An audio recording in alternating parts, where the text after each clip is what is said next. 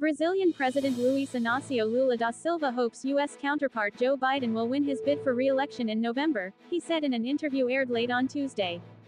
Although I am not a U.S. voter, I think it's obvious that Biden is a greater guarantee for the survival of democracy in the world and the United States, Lula told local TV channel Rede TV. Democrat Biden will likely face Republican former President Donald Trump in November in a rematch of their 2020 race. Two years later, the leftist Lula defeated far-right incumbent President Jair Bolsonaro, often likened to Trump, to win his third non-consecutive term in Brazil.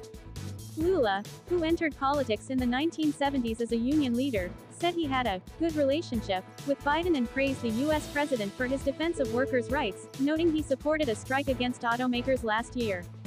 Since the beginning of his term, Biden has positioned himself in defense of workers, Lula said. I hope Biden wins the election.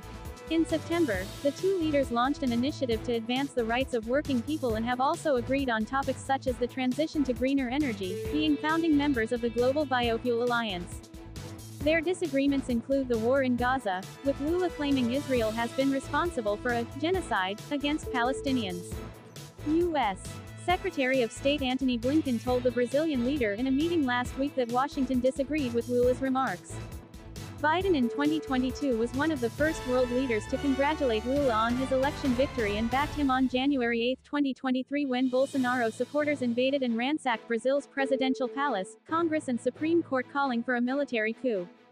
Those scenes are often compared to the U.S. Capitol invasion by Trump supporters on January 6, 2021, two weeks before Trump left office. Lula has in the past dubbed Bolsonaro a copy of Trump.